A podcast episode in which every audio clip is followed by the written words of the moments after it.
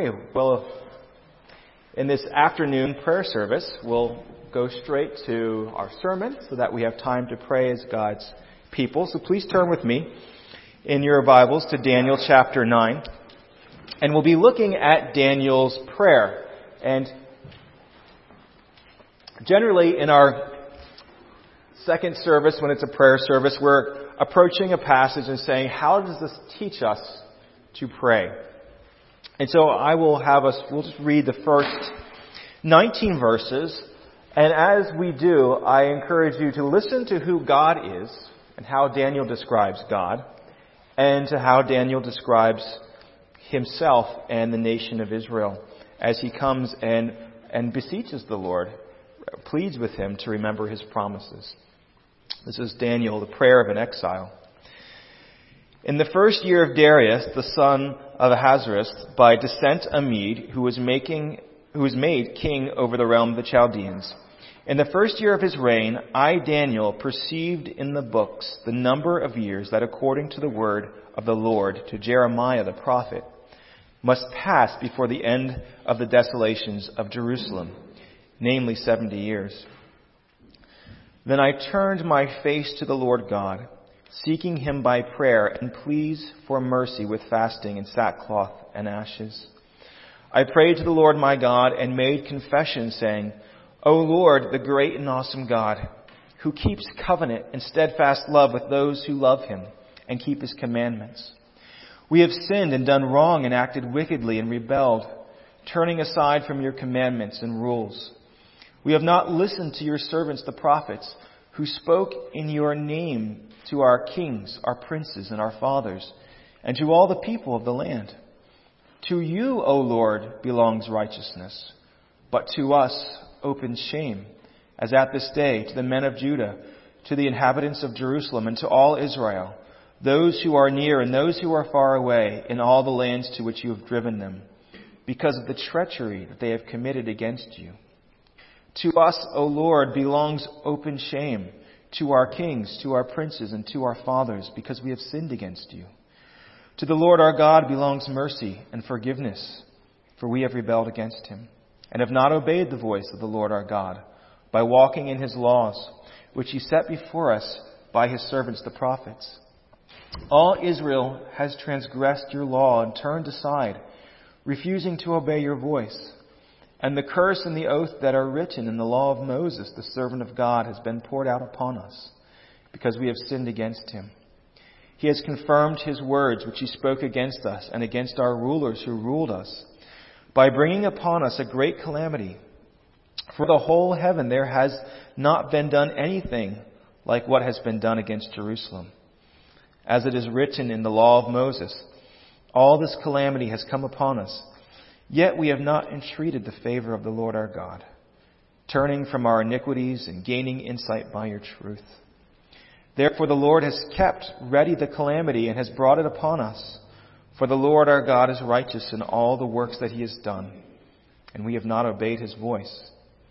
And now, O Lord our God, who brought your people out of the land of Egypt with a mighty hand, and have made a name for yourself, as at this day we have sinned, we have done wickedly.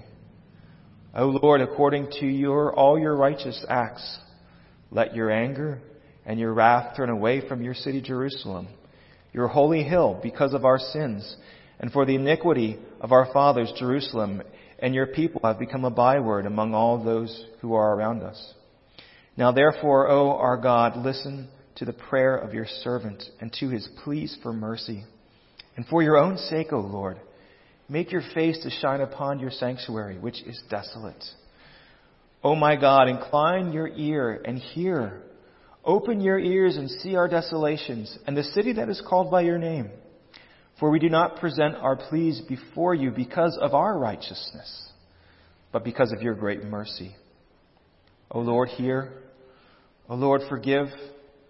O Lord, pay attention and act. Delay not for your own sake, O my God, because your city and your people are called by your name. Please pray with me.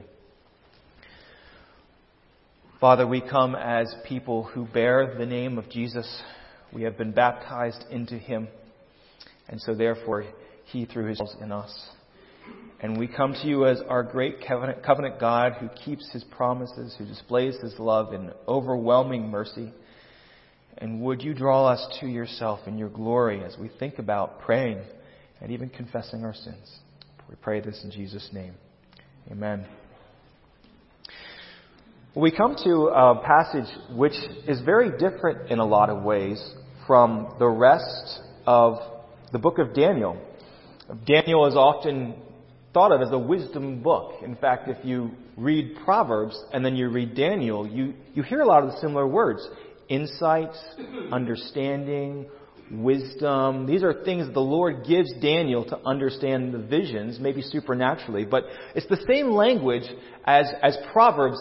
And in fact, if you took out chapter, this part of chapter 9, you would say it doesn't really sound like the rest of the Old Testament.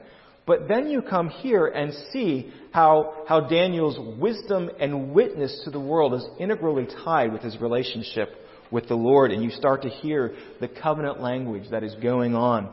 As Daniel, who is in exile, comes to the Lord at the end of the 70 years, and, and he pleads with the Lord, remember your people, act. And, and yet you see here a way to pray to the Lord. He does not complain. He does not blame God, but he comes and waits humbly for his answer. three things that we can learn about how to pray from Daniel here. And the first is when you come to the Lord, reflect on his name. Reflect on his name. This prayer is all about who God is. Daniel here is reflecting on Israel's God as the covenant God, the one who has bound himself with a promise to, to Abraham and through Moses going back through Adam and Eve, this solemn promise that is based on God's name, which God sealed with Abraham when he cut the two pieces apart and, walked through by himself and said, this is what will happen if I renege on my promises.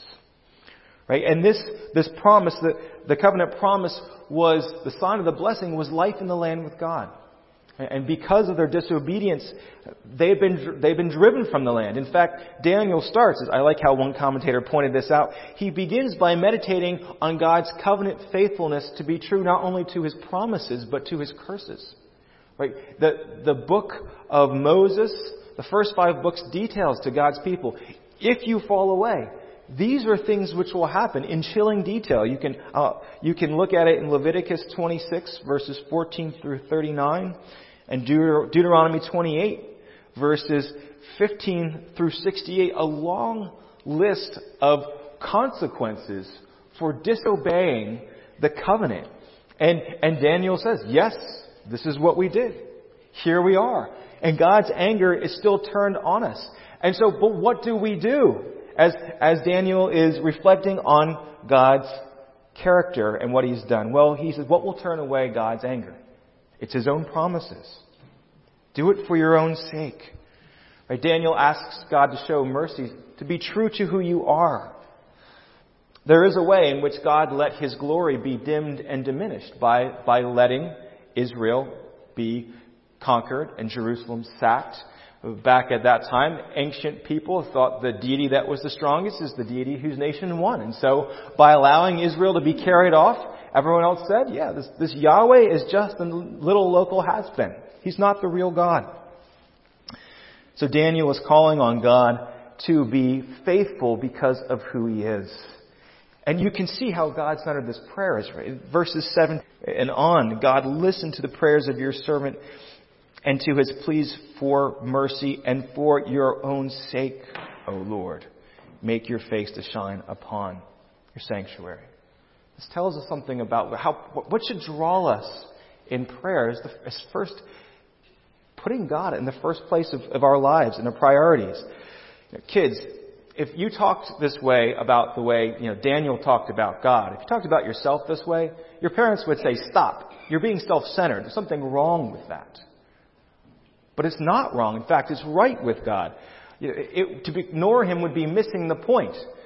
Kind of like if you invited, you, know, you were invited to a birthday party, and then everyone ignored the birthday boy or girl and just went off and played games and, didn't pay attention to them. For that day, they're supposed to be special and celebrated. Well, God all the time is the one who is to be celebrated as the most important, the Redeemer. And so when we pray, we, we can talk about the intimacy and, and the closeness that we have and, and the wonderful fact that God knows every hair of our head. That's a, that's a beautiful part of Scripture and doesn't fight against God's glory. But often what we see is people kind of just take out some, some of these kind of wonderful sentimental parts today and, and God becomes my buddy. He's, he's my sounding board. You know, he kind of gives me a little inspiration or path or my guide. It's not what Daniel says here. It's, he's your, the great glory that draws you to himself. I love the beauty of this world. It reminds me of God as the creator. And one of the things I love is to hike in the winter and see frozen waterfalls. Just the crisp majesty that glistens beauty. And, and when you see something like that, it grabs your attention. It takes your breath away. Right? You, you can't help but look at it. And, and that is somewhat of what we're aiming for in our attitude when it comes to prayer. Um, God is the one who created these things, but He's also created us for a personal relationship with someone who is holy and majestic. And so you think about that. When you pray, reflect on God's covenant and who He is. Come to Him as the one who is the most important. And when you do that, that will drive you to the second thing, is to repent of your sin. Daniel here, this is a prayer of confession. Look at all the ways that he describes sin. We won't even list all of them because there's a lot. But in verse 5, not only have we sinned, but we've, we've done wrong. We've acted wickedly. We've turned from your commandments. Verse 6, we've not listened to your servants, the prophets. Verse 7, we've uh, committed treachery. Because of that, in verse 8, we're shamed. In verse 9, we've, we've rebelled. These are all, this is all covenant language drawn from books like Deuteronomy, um, Kings, where it says, King says the reason Israel was exiled explicitly is because they did not listen to the prophets, right? Um, Chronicles, and then Jeremiah. Daniel's serious here about the sin of God's people. He chronicles it. He calls it out. And what you see here, I find this very interesting, is that for Daniel's prayer, it's a we, not a them. It's really easy to confess other people's sins.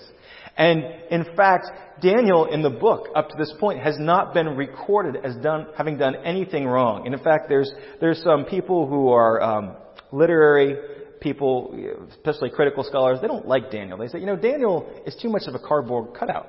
He just always does what's right. He's two dimensional. There's no internal struggle, no angst. He's just faithful. He's boring. He's dull. He's vanilla, right? Well, well you, of course, you see Daniel's, he's courageous. He boldly delivers visions and advises kings. He stands before the lions. Um, but you see here Daniel recognizing he's part of the exiled community. It's, it's not just those people that got me kicked over here. I am part of the group of sinners. I am a person who's need, in need of God's grace. It's worth pointing out here that Israel is in a, in a specific point in God's history and, and so today, when we pray and we ask for confession, we can't always draw a straight line from disobedience to consequence, right? You can't say, I am sick, you know, because I didn't pay my taxes. Now, you probably have a guilty conscience because you didn't pay your taxes, right? Um, but you, you can't be quick to do that. It's not the same, and yet Daniel lays out a roadmap for confessing sin as one who was described as morally upright and blameless in chapter 1. One who dedicated his, his life and his body to God and, and said, I will not be defiled by this Babylonian food. And yet he says, before a holy and merciful God, I realize that I too fall short of his glory and I need his mercy. I need to confess. And so he places himself in the middle of God's camp with all the rest of the people. And similarly for us, we, we have experienced the new life in Jesus, and yet we still sin this side of heaven. And of all people, we know the cost of God's grace, what it costs for us to be forgiven. And so we can't take sin lightly with the cost of it being the death of our Lord. And that means the upside down way of thinking that the more you recognize God's grace, the more you see the sin in your life, the more you repent and make that a practice even as you are growing in your sanctification and holiness. That's, that's how it works as the Christian life. And so just think about this. Compassion must be part of our prayers, even in the Advent season. Think about how, how do confession and, and the hope of Advent go together? Advent's the celebration of Jesus' first coming and the yearning for his, his second coming. We often like to think about the, the light that comes into the world that John talks about, the increasing light at Advent, God breaking into history. Well, if that's the case, and Advent is a time to, to recognize that Christ has come, it's, we can also recognize, well, He's come to reconcile us and save us from our sins. And if it stands to reason that you celebrate the light, and as the light increases in your life, you're going to see in greater definition your sins. Just like when you turn on or up the light in a room, you see the cobwebs, you, you see the dirt. And if you're aware of your sins more and not less, then isn't Advent a time to celebrate God's grace by, by even owning them? Now, it's not a time to parade your sins, but, but neither hide them. We don't have to be afraid of them. We don't have to deny them or repress them. But we can repent and confess and say, yes, I am a sinner. This is why Jesus came. He didn't just come for, you know, someone out there. He came for me. And I can rejoice in that. I was at training for five week, five weeks, five days up in Brooklyn. So glad I live in South Jersey. Spent hour and a half sometimes going 20 miles. Um, you know, God loves the cities. Uh, but I, I, I did, I was in a hotel off post and my roommate, who's my chaplain candidate, he's about to become a chaplain. I was talking with my, you know, just, his first name is Sean, and I said, you know, Sean, I was, I was telling him about a specific area of pride in my life. I said, you know, this is, I'm proud in this area, and these are the fallouts. And I don't want to be this way. It's, it's a bentness. I recognize that. It's, it's me not conforming to God's image. It's me falling short of His glory. And I, I don't wake up every morning and say I want to be proud, but yet I see it crawling up, and yeah, God's working in my life, but it's, it's who I am. And this is why Jesus has to come. And so this Advent, you know, bring your sins before the Lord. And there is a place to tell other brothers and sisters, this is, this is where I need grace. Maybe, maybe I need you to forgive me. Maybe I need you to pray for me. We as people need to be a confessing people. Right? That's, that's why we have our, our prayer of confession every week. When we come before and we practice bringing our sins before a holy God who gives us great forgiveness. Now, this should not lead to depression or despair done right, it leads to hope. today we would say that if you, if you talk about your, well, sin is not a vocabulary that we use. You know, that's, that's going to de- deplete your self-esteem and, and what you should do is, you know, you, these, these are, these are imperfections that you need to outgrow, and that's, but there's no real moral part attached to them. But if we do this right, this actually leads to, I love how one commentator put it, sanity. His chapter for this prayer was sanity. And he said, What was insanity? Do you remember? It was, it was Nebuchadnezzar standing on top of his city and saying, Look at this greatness I had made for my own glory. And putting himself in the center of the world. That's, that, and it drove him mad, quite literally, the consequences. What is sanity? Saying, Look at God's world, what he's created for his glory. And if I'm honest, there's times that I want to live like it's my world. But He's given me grace. That is sanity that brings freedom and power and forgiveness to have real change. So, what does this look like? Well, this kind of confession will lead to humility in the ways that we treat others, whether they be other Christians of other types or unbelievers. Uh, you do notice in this prayer that Daniel doesn't confess the sins of the unbelieving pagans around him. That, that's a given. He knows that. But he's, he's not focusing on them, using that to pump himself up. He, he's talking about the sins of Israel. And we as a church need to be honest that, yeah, we, we are imperfect. Now, there's a lot of people that want to give the church a lot of unfair bad press, and I think there's a time to push back against that. But can we be honest too and say there are times that the church, we try to Photoshop our image? And it's not because we're looking for the glory of God. It's because we would like to put off a certain image. We got all together. And, and maybe not as, a, as a, a, conscious thing, but you see that in the churches. And you see that in churches that, that sweep under the rug very serious issues of, uh, of sexual or power abuse. Um, sometimes we like to have a, a sanitized history of our past. You know, it's okay to say, you know, let's be honest. Sometimes in the past century, we, we haven't always had the, the most clear or faithful teaching about what sexuality is. We've, we've repressed it. And that's part of what, why the sexual revolution happened. Not all of it, but there's part of it. We can say that. We can say, let's be honest, when, when there was the, the conservative and, and liberal controversy in the early 1900s, some of the faithful churches got away from physical care because we were afraid that would be interpreted as a social gospel. And we haven't always done that. We can talk about those things. And we can repent as sinners who have received grace. I will also say this applies to politics. We have, we have an election season ramping up, and if it's possible, we might even be more divided than four years ago as a country.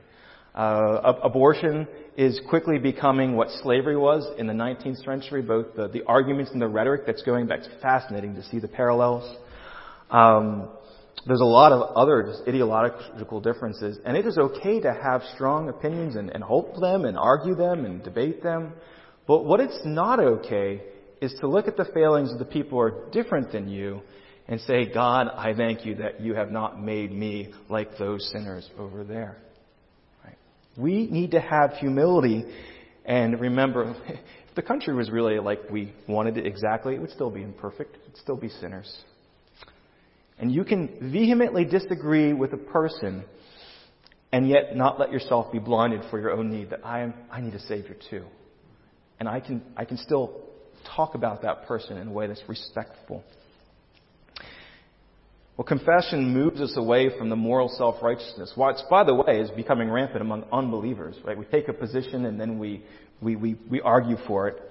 And it celebrates the light of righteousness God coming today. That is sanity.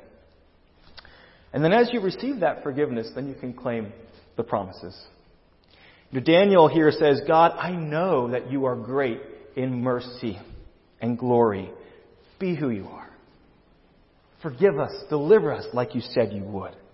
And what Daniel does is he takes the words of his Bible, the scriptures that he has of, of Exodus and Leviticus and Deuteronomy and, and the Kings and Chronicles and Jeremiah, all these prophets, and he turns them into prayers. God, act on behalf of your people. Do what you have promised. You, you can do that as you read your scriptures in the morning. I'm, I'm reading through the book of Acts and just the explosion of the church and the word growing and multiplying. And I pray that, Lord, would, would we have that joy today? Would, would, you, would you bring that here? You know, God's promises are bigger than we think. Even when we call them to what we see, they're bigger. You know, last week we were talking about the, the explanation of these visions because Daniel's asking God, when's the 70 years going to come? And God says, well, they are coming. And it happens in the exile. But what you don't realize is that there's going to be 70 years, and at the end of that is going to come my personal deliverance for your ultimate exile. Right? God's promises are so rich and overflowing that when we ask Him, we don't even know the extent of what He's going to fulfill them to. But we can have that promise. Right? If, and if that's the way that God answers His promises and keeps His covenant, why, why would you do anything else? So think about praying. Remember God's name. Right? Remember, ask for forgiveness, and then we can claim his promises. Let us pray. Father, we want our prayer lives to be all about you. We know how easy it is to, to step in and want to claim your glory or co opt your power. Father, when we simply stand as sinners before you who have been incredible and overwhelmingly loved, how you have flooded us with your mercy. It's when we experience our joy and our peace and the life as you've meant us to be. Lord, would you help us as Christians to be able to live and serve humbly in this world without self righteousness, without fear, like Daniel boldly um, pleasantly, with perseverance, clinging to the covenant mercies of his great God. We pray this in Jesus' name. Amen.